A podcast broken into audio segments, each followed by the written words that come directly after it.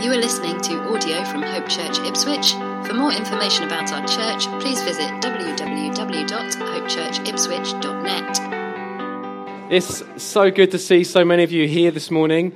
Um, if we haven't met before, my name's Tom, and I'm one of the leaders at Hope Church. We're going to be concluding a series that we've been going through, looking at the statements that Jesus made about himself when he declared, I am the way, the truth, and the life. I am the light of the world. I am the bread of life, and so on. And late, later on, or in just a few moments' time, I'm going to be unpacking Jesus' statement when he said, I am the true vine. And we're going to be in John chapter 15. So if you have a Bible, you might want to get turning there now. If you don't have a Bible with you, or if you're not familiar with the Bible, the verses that we're going to read together are going to come up on the screens around the room.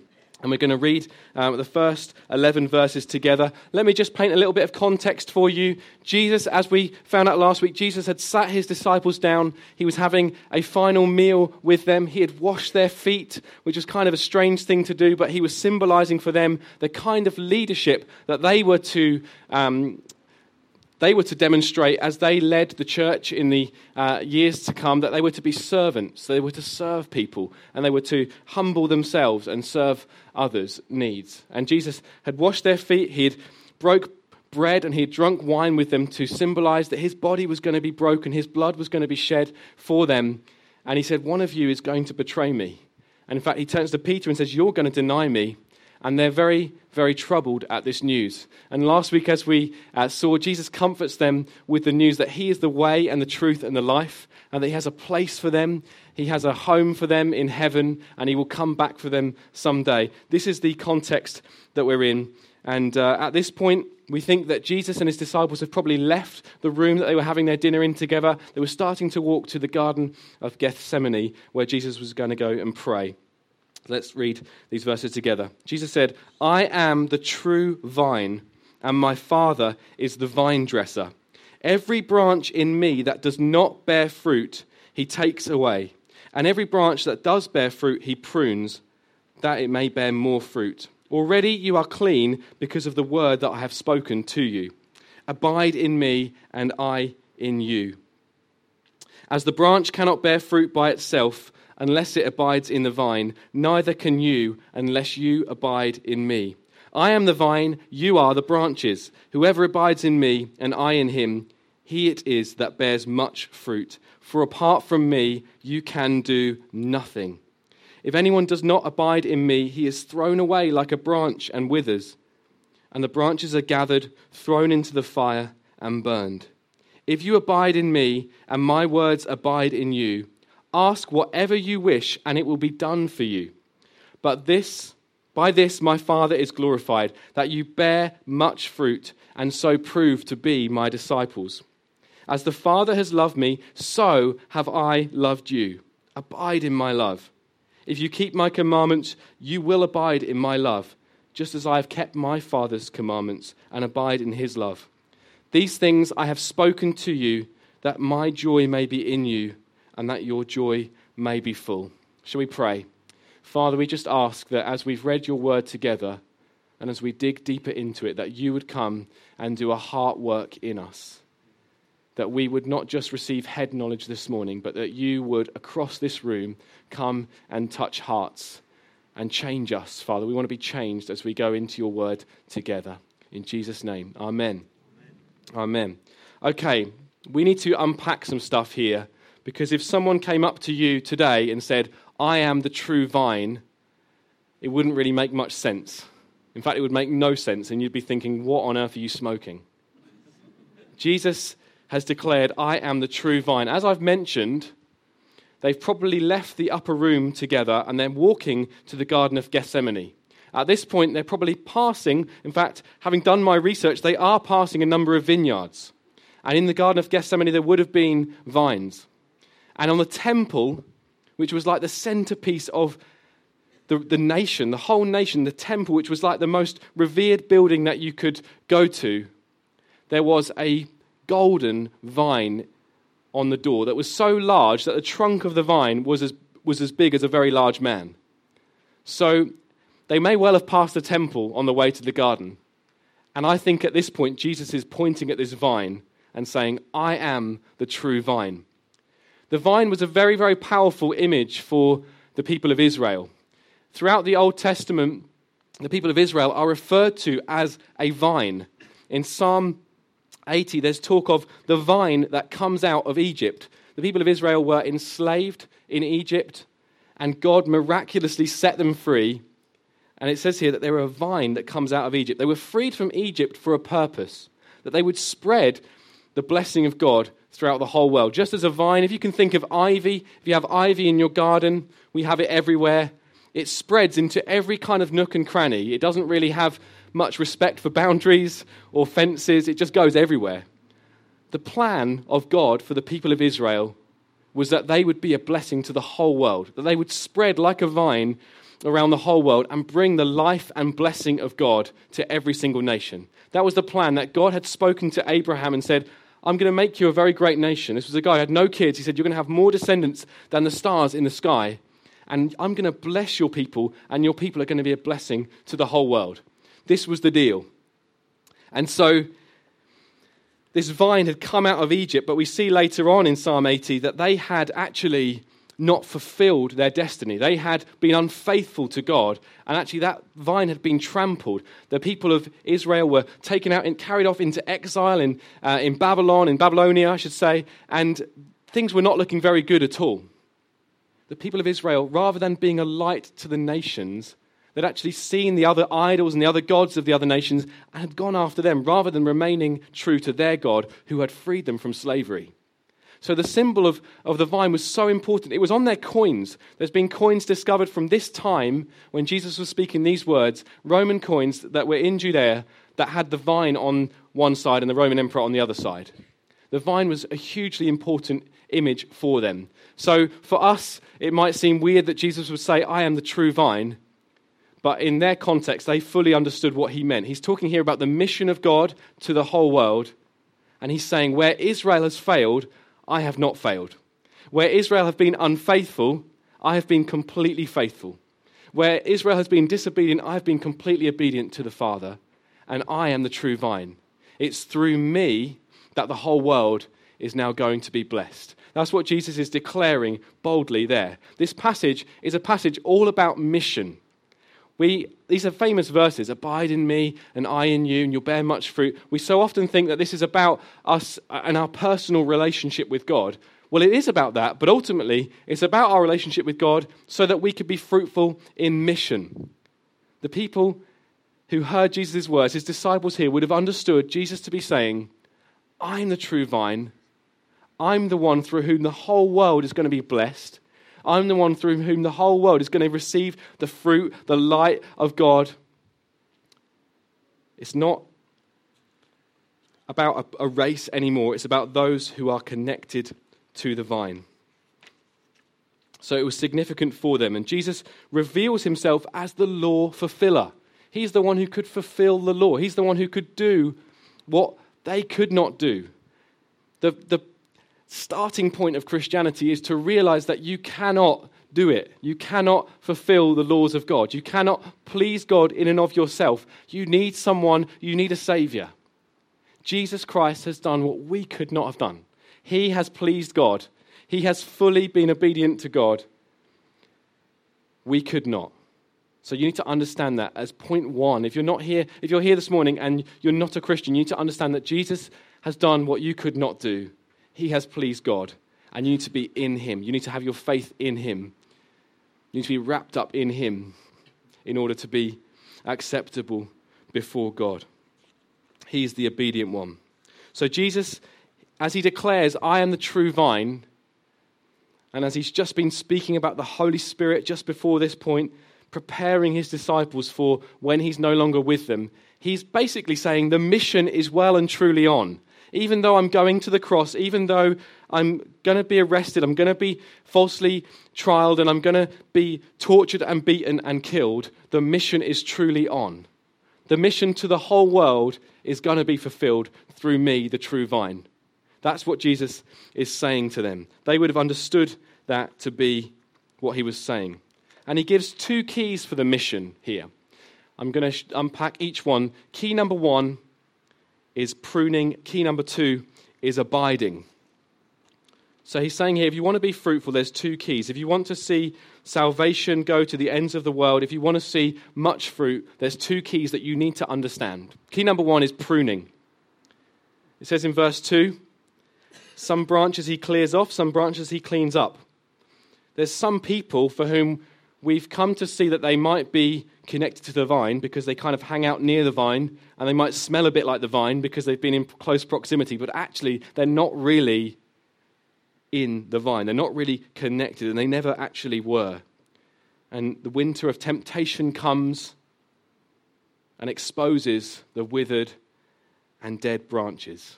That's quite grim to hear that, isn't it, actually? That there are some for whom it seems like the lights are on, but they're not really. It seems like they're connected to the vine, but actually, when temptation comes, when hard times come, it actually exposes the fact that they were never really connected to the vine in the first place. God cuts off those branches that aren't really connected to Jesus. There's nothing really more damaging to the church's voice and the church's witness in the world than those who claim to be in Christ but who are not really in Christ. Who, who kind of appear like they might have you know, they kind of do the right, seemingly do the right things. They might even turn up at church often, but they don't really know him. And actually, as they go and purport to be Christians, they're actually a bad witness for Christ. They're actually a bad witness for him. And so Jesus says here they'll be exposed as dead branches. That's, the, that's one type of pruning. Then there's a more positive pruning, but it doesn't get much, uh, doesn't get much easier. It's more positive but it's tough. There's a type of pruning that comes around through truth and through trials. There's a type of pruning that God wants to do on genuine believers, those who are genuinely connected to the vine, and that pruning comes around through truth and through trials. Firstly, through truth. That actually, as we get into the scripture, either individually or as we hear it proclaimed or as we share it with our friends, we're struck with truth, and it can sometimes be quite a pruning. I don't know if you've experienced that, that sometimes you can be in the Bible and something can hit you and you can think, wow, that hurts. That really hurts. That, that truth that's come, it's come and smacked me right in the forehead, is actually something that I know needs to change in my life or something that needs to go in my life. Or it might be that someone actually shares the truth in love with you. I've had this in my own life. I've shared before that even before uh, my wife Sarah and I were married, even before we were dating, even when we were just friends, she came to me and spoke the truth in love to me about some sin that was in my life and some error that I was walking in, and spoke the truth in love from, to me, it wasn't pleasant. It wasn't pleasant, but it was what I needed. That actually, sometimes a friend will even say, you know what, in your life, I do think you need to hear this truth. You need to be pruned by God through the scriptures, through hearing preaching, through your friends sharing the truth with you. That's one way in which God prunes you. He prunes you so that you will bear more fruit. He prunes you so that you will be more fruitful. And He prunes you also with trials. It's called being disciplined. In fact, uh, the writer to the Hebrews talks about God's fatherly ways. Uh, let's read together from Hebrews chapter 12. You don't have to turn there unless you want to make sure I'm not making it up. Right. Hebrews chapter 12, verses 6 and 7. For the Lord disciplines the ones he loves and chastises every son whom he receives. A little later on in the passage, it is for discipline that you have to endure. God is treating you as sons. He disciplines us for our good, that we may share his holiness. For the moment, all discipline seems painful rather than pleasant, but later it yields the peaceful fruit of righteousness to those who have been trained by it. Pruning never, ever, ever seems pleasant at the time. If you can imagine the pruning that happens to a vine, cutting off, or cutting back, I should say, some of its branches, that will not be a pleasant experience. It's a painful experience, but it produces a harvest. Who loves it here when God disciplines them? No one. No one loves it. I've prayed prayers before like, God, I don't want this to be hard. I don't want to be disciplined. But actually, as a loving father, he won't let that prayer be answered. He won't let that prayer be answered because he does want us to grow. He wants us to bear a lot of fruit. He does prune us. And the harder the pruning, the greater the fragrance and the greater the beauty that will later be released. You need to understand that God is not punishing you when He prunes you. Okay? If you're in Christ, if you know Him, if you've been saved by Him, God doesn't punish you. Sometimes, because of your sinful actions, sometimes you will reap what you, you sow. That just happens. But it's not God punishing you. He will discipline us, but He won't punish us. All, if you've placed your faith in Jesus, you've acknowledged the fact that on the cross, Jesus bore the punishment for everything that you've ever done wrong. So He's not punishing you. You need to understand that. Some people have come from uh, church backgrounds or come from all kinds of, even your family background, where you understand every trial that you're going through to be a punishment of some sort for something that you have done or said or haven't done or haven't said. God is not punishing you if you're in Him. That's not how He responds to His children, but He does discipline. He does discipline, and it is painful. It is painful. We've uh, recently sung a song in church which is a good song. It's called, a good, it's called Good, Good Father. And there's lots of truth in it. We sing, You're a good, good father. It's who you are. It's who you are. And I'm loved by you. It's who I am. It's who I am. There's so much truth in that song. My one concern about that song is that it doesn't consider the fact that as part of God being a good, good father, that he does discipline us, that he, that he allows us to go through trials, he allows us to go through difficulties because He loves us. Because He loves us. He allows us to be pruned. Bruce Milne, who wrote a commentary on the book of John, says this Our Heavenly Father is hungry for fruit and will often, in His pruning, cut deeper than we would ever have chosen. He always does that, doesn't he?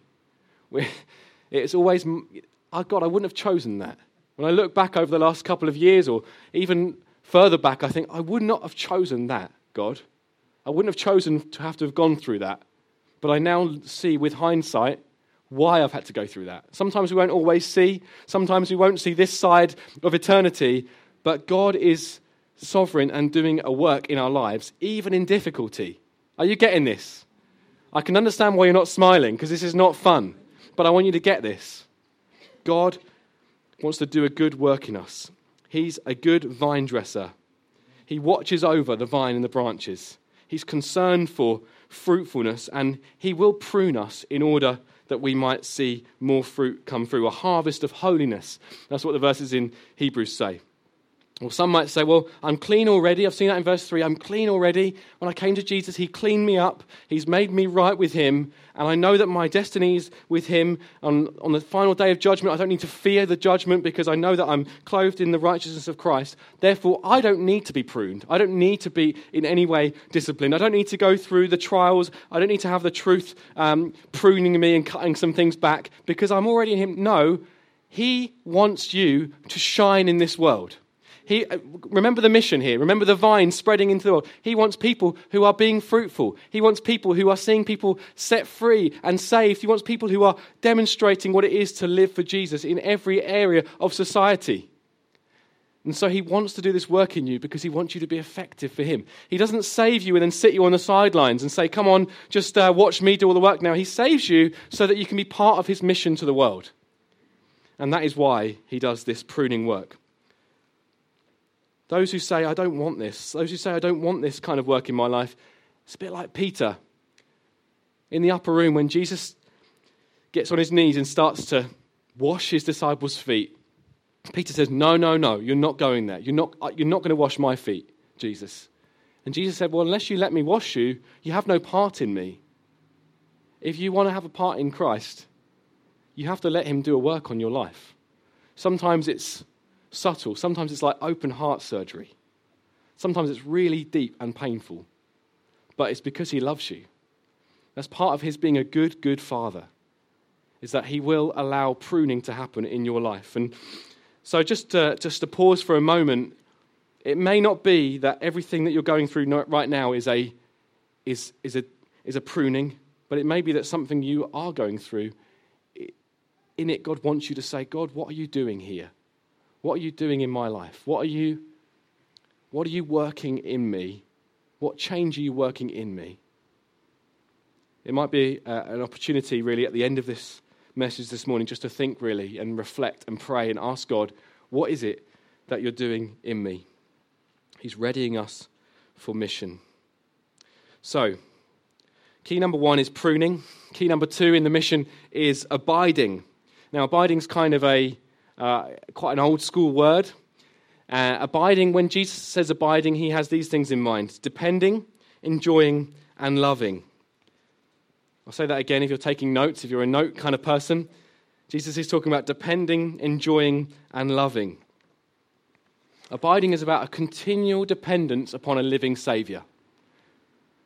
There's a lifestyle of depending on Him that bears fruit for His glory.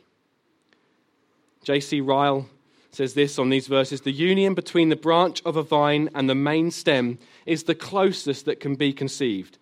It is the whole secret of the branch's life, strength, vigor, beauty, and fertility. Separate from the parent stem, it has no life of its own. Jesus is saying through these verses safeguard your relationship with me before anything else. Safeguard your relationship with me so that I can continue to abide fully in you and supply you with all that you need in order to bear fruit. What does this look like? Does it mean literally praying 24 7. That's impossible. We wouldn't do anything else, we wouldn't get anything else done. But it does look like having a posture of dependence upon Him. That we might actually be regularly found on our knees or before Him, face down, saying, God, I need you. That we might regularly be prayerfully dependent on Him. Prayer is a huge part of depending on Him. There's three reasons why we don't pray and in those three reasons, not one of them is because we don't have the time, all right? Sorry. There's three reasons we don't pray. Firstly, is that we are self reliant, that we have this kind of independent attitude and we're unwilling to let go of it. Really, at the root of that is pride. That's reason number one why we don't pray is our pride, because we're self reliant and we're self dependent. That's the first reason. The second reason is that we're not really convinced that God, we, we want to spend time with God. We're not convinced that He's a good Father. We're not convinced of His goodness. We're not convinced of His goodness. And the third reason is that we're not convinced that it's God's world. We're not convinced that it's God's world. We're not convinced that He can actually respond to our prayers. We're not convinced that He's actually in charge. We're not convinced that He can act upon the prayers of His people. We don't pray because we're self reliant and proud. We don't pray because we're not convinced enough of the gospel. We forget it so easily that He's a good Father, that He cares for His children. And thirdly, we don't pray because we're not convinced that it's His world. We're not convinced that He's even powerful enough to do all that we pray. And so we actually need to firstly humble ourselves. We need to come to realize that apart from Him, we can do nothing. That's what Jesus says in that text we've just read together. Apart from him, we can do nothing. That means we can't have any fruit bearing work in our lives apart from being fully reliant and dependent on him.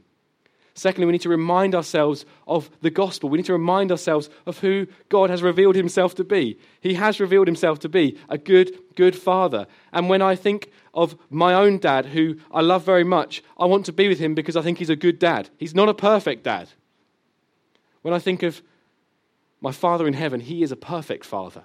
He's a perfect Father, and therefore I want to be with Him. But I forget that, and you forget that. We all forget that. We need to remind ourselves of the fact that He's a good Father. And thirdly, we need to remind ourselves that He's not only a good Father, but He's our Father who is in heaven. That He's a Father who is absolutely sovereign. There's nothing that's too difficult for Him. There's nothing that's too difficult for Him. When we realize these things, when we remind ourselves of these things, we will pray. We will be dependent on Him.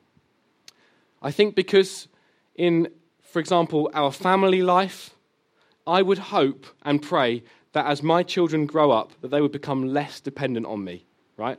I hope that when they're in their 20s and so on, that I'm not having to teach them every single basic thing about life, that they would be dependent increasingly.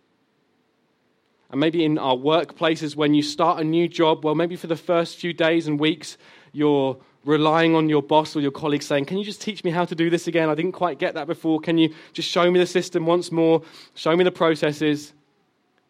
We think that as we mature in those things, that actually leads to us being less dependent on others. That's a good thing. It's the opposite in the Christian life. It's the opposite. It's completely the opposite because actually, as we grow in maturity in our walk with God, He wants us to become more dependent on Him. He wants us to come to see that the mission that He's given us, the mission that He's given you and I, is so big that we can't do it without Him. That we have no chance of being fruitful without Him. He wants us to be on our knees before Him. I had a, I hadn't planned to say this, but a couple of years ago, a friend of mine came and prophesied over me. He, he said, he spoke over me what he felt God was saying over me. And he, it was actually about three years ago, just before we, we moved here to Ipswich. And he said, God has got things for you to do in Ipswich and beyond that are going to make you curl up in a ball and cry. Because it's going to be beyond what you can do. That is the kind of mission that he has for each one of us the kind of lifestyle that He has for each one of us. He wants us to come to see the mission and to come to see that we have to depend on Him in order to fulfill the mission. He wants us to be growing in our dependence on Him. So maybe you want to assess this morning Am I maturing in my faith? Well, am I growing in my dependence on Him? Do I find myself increasingly before Him saying, I can't do this? Or do I find myself increasingly getting on with it and trying and getting burnt out? What is it for you? That's something we can all ask ourselves if we know Him.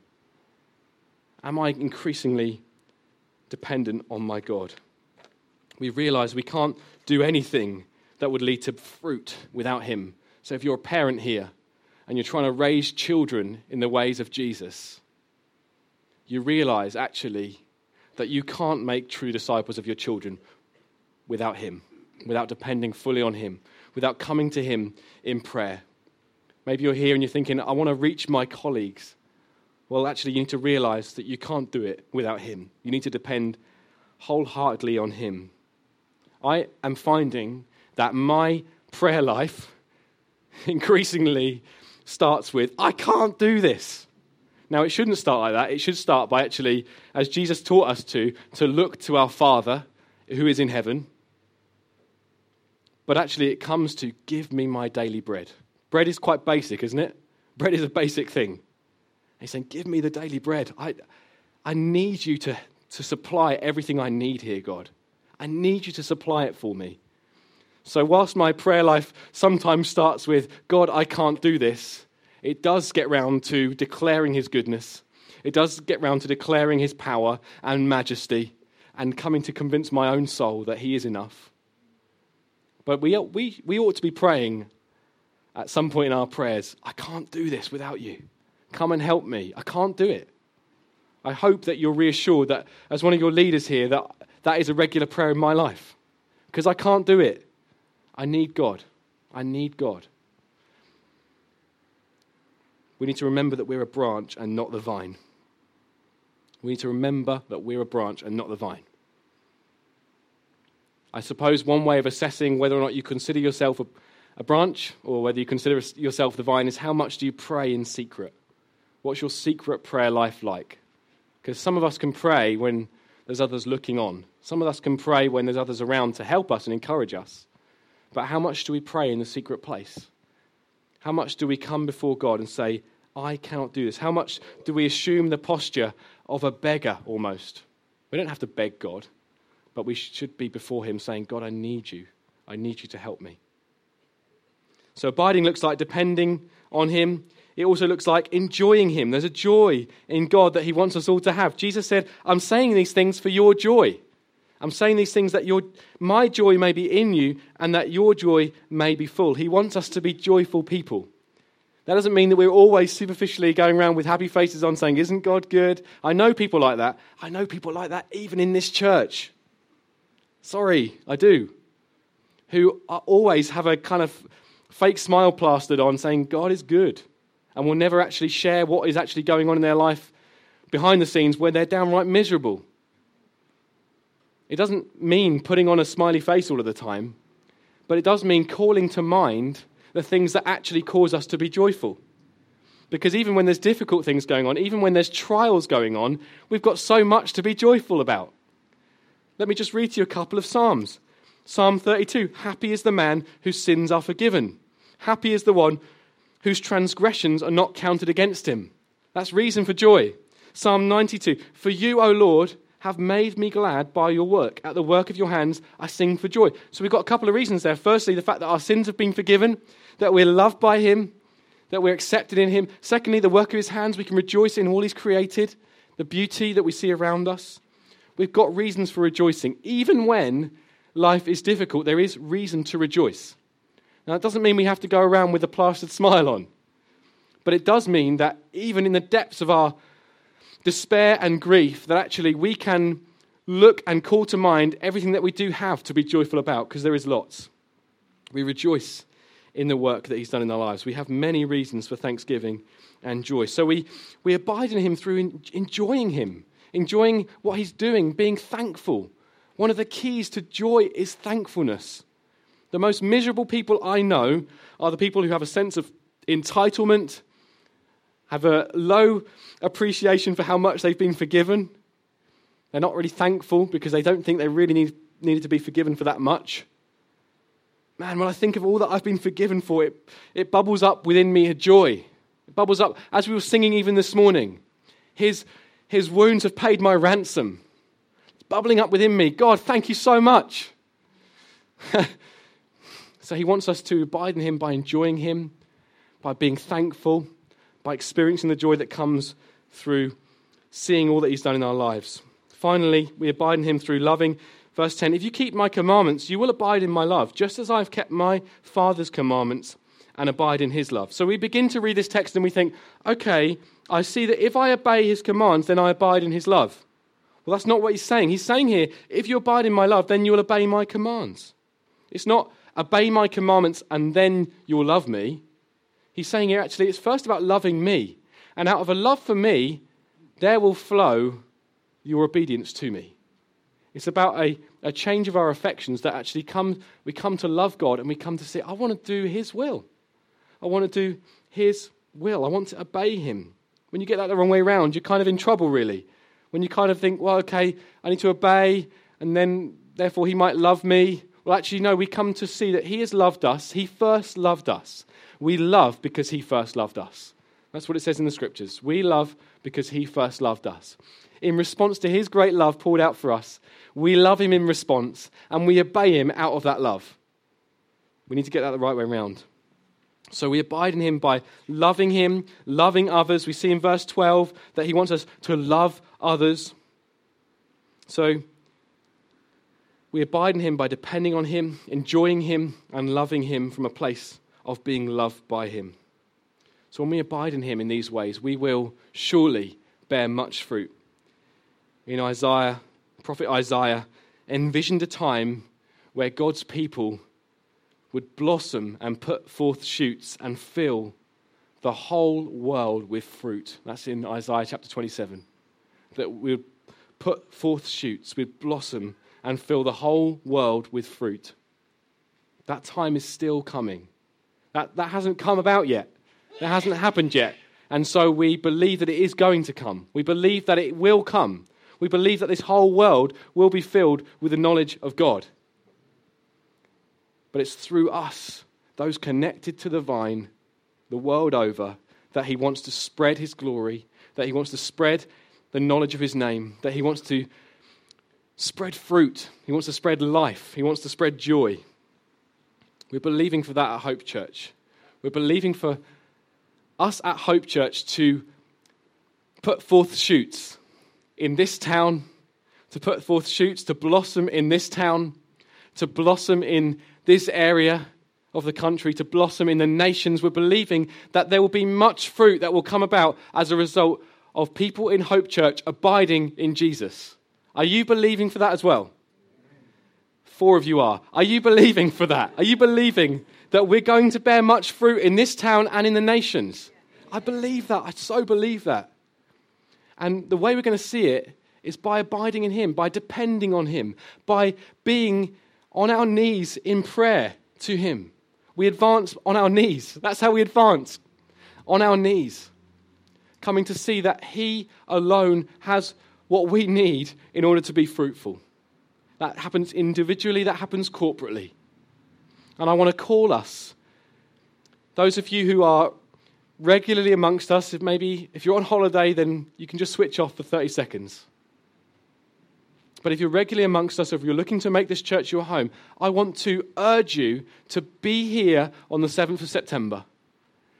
In the evening from 7:30 till 9:30 we're going to worship God and we're going to pray. We're going to go after some big things in prayer. We're making prayer a big emphasis uh, this year. We're going to meet once a month to pray and worship. On the first week of the month, there'll be no small groups going on. We want everyone to be here to pray, to worship, to seek God together. We had nearly 100 at the last few of these events. I want us to, I want to see way more than 100 at these events. Does it matter about the numbers? Yes, it does. In fact, Paul covets the prayers of many. When he's writing to the churches that uh, he's in connection with, when he's writing to the church in Corinth in particular, he's saying, The prayers of many help me. The prayers of many. Let's see many, many here on September the 7th and in October when we meet, and when we meet for enough in November, when we meet in December. Let's see many, many people here lifting the roof in prayer. Because that, as we pray, God will do things. He responds to our prayers in a way that we will not fully get our heads around this side of eternity. He's sovereign. He knows exactly what's going to happen. He knows exactly what we need before we even ask Him. And yet, when we pray, things happen. I loved Edward Burrier's encouragement to us as he left. He said, I'm going to get many thousands of Kenyans praying for you. And he said, when Kenyans pray, things happen. You know what? It's not just Kenyans, it's wherever you're from. When you pray, things happen. And so I want to encourage you, I want to urge you, maybe even now, put it in your diary. If you have a diary on your phone, put it in your diary. September the 7th, be here. There's some big things that we need to give to God in prayer that we need to ask Him for fruit. We need to ask Him for salvation. We need to ask Him for provision.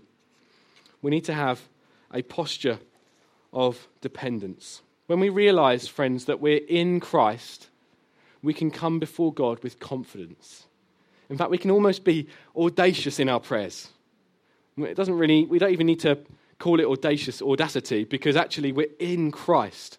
And so that means that the same access that Jesus has before the Father, just think about this for a moment, the same access that Jesus has before the Father, we now have before the Father because we're in Christ. Our life is hidden with Christ in God. We've been clothed in the righteousness of Christ. So that means the way that Jesus is able to walk up to his Father and ask him for things, we too, even though we're imperfect, we've been clothed in the perfection of Jesus so we can ask God for things. Isn't that mind blowing? Let that blow your mind. That means we can be confident before God in prayer. We can call upon God and say, God, would you come and bless us? Would you come and change Ipswich? Would you come and save many? Would you come and provide for us all that we need for the, the future plans with our building? All of the things that we're going after God for, we can be confident before Him in because He welcomes us, He beckons us. He accepts us because we're wrapped up in Christ, his Son, who he delights in, who he loves. Is that encouraging for you? come along on the 7th of September. If you've never been to a prayer meeting before, come along. This is going to be like anything, unlike anything that you could be imagining. If you've been to some downright dire prayer meetings before, where it's been pe- five people in a room half asleep, come along because this is nothing like that. It's absolutely nothing like that. You need to be here on the 7th of September. We're going to pray and go after God. Ephesians 3, verse 12. In him and through faith in him, we may approach God with freedom and confidence. I'd love us to stand. We're not going to sing. We, I've run out of time. I've ranted for so long. We're not going to have a chance to respond in song, but we're going to respond in prayer. Do you want to just stand with me? And we're going to, we're going to pray now and ask God for his help. Father God, we thank you that you are the vine dresser. We thank you, Lord, that you're a good vine dresser. You're a good father. And the pruning work that you do is because you care so much about us. It's because you care so much that we bear fruit. It's because you care so much that we blossom and become everything that you have called us to be. Thank you that you've called us forth to bear fruit. Thank you, Lord, that we will see. Lord, it's a promise here. We will see fruit. Lord, we will see people saved. We will see a, a fruit of holiness in our own lives. Lord, we will become increasingly like you. We will see it, Lord. You've promised it. And I just want to pray now for anyone who's going through a pruning. I want to pray, Lord, that you would comfort them. I pray you comfort them with the truth right now that they're a son, a daughter of you, and that you're about a good work. Lord God, I pray for those of us who may be even on the cusp of being pruned in some ways.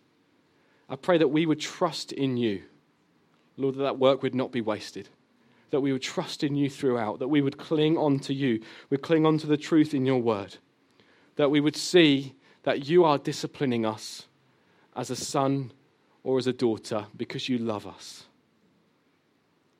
Thank you, Lord. I pray, Father, that we would abide in you. I pray, Lord, that we would be men and women who truly depend on you. In fact, I, this is a bit crazy, I think we should kneel. I'm going to kneel. You don't have to, but i am going to kneel. Because I just feel that we need to get before God. And if you don't want to do it, don't do it. But I just think we need to ask Him for everything. Why don't you just in your own mind or heart just say, God, I need you. I absolutely need you. I can't do anything without you. I can't. I can't be remotely fruitful without you. All of the things I want to see in my life, all of the things I want to see in my friends and family, I can't do it without you, God. I'm, I'm leaning heavily on you. I'm, I'm coming to see that in and of myself, I can do nothing. I need you, God. Why don't you say that to him? I need you, God. Let this be my posture in the weeks and months and years to come. Let this be, let this be my posture throughout my whole life. That I would be coming to you for everything. Lord God, let us blow, blow away pride in our lives right now. Blow away pride in my life, Father. Blow away the pride in everyone here who is proud and self dependent, self reliant. Blow away pride, Lord. We're sorry, Lord, for where, the times we've been proud. We're sorry for the times which we've thought we can do it in and of ourselves. Lord, we are dependent on you. Lord, you have every resource that we need. We're abiding in you. We're going to remain dependent on you. We're going to lean heavily on you. We're no longer going to look to our own strength. We're going to look to you. Thank you, Lord. Let's stand again. Just, I know I'm getting us to stand and sit down, but let's stand. Lord, we just now just want to ask you for much fruit in this area, Lord. We pray for much fruit in Ipswich and in Suffolk, Lord. We ask for much, much fruit. And in Essex, Lord, all of the places we represent here, we pray for much fruit. We pray that the, the shoots would go out from this place, that there would be shoots going into every town and village, fruit being born in every town and village in this area.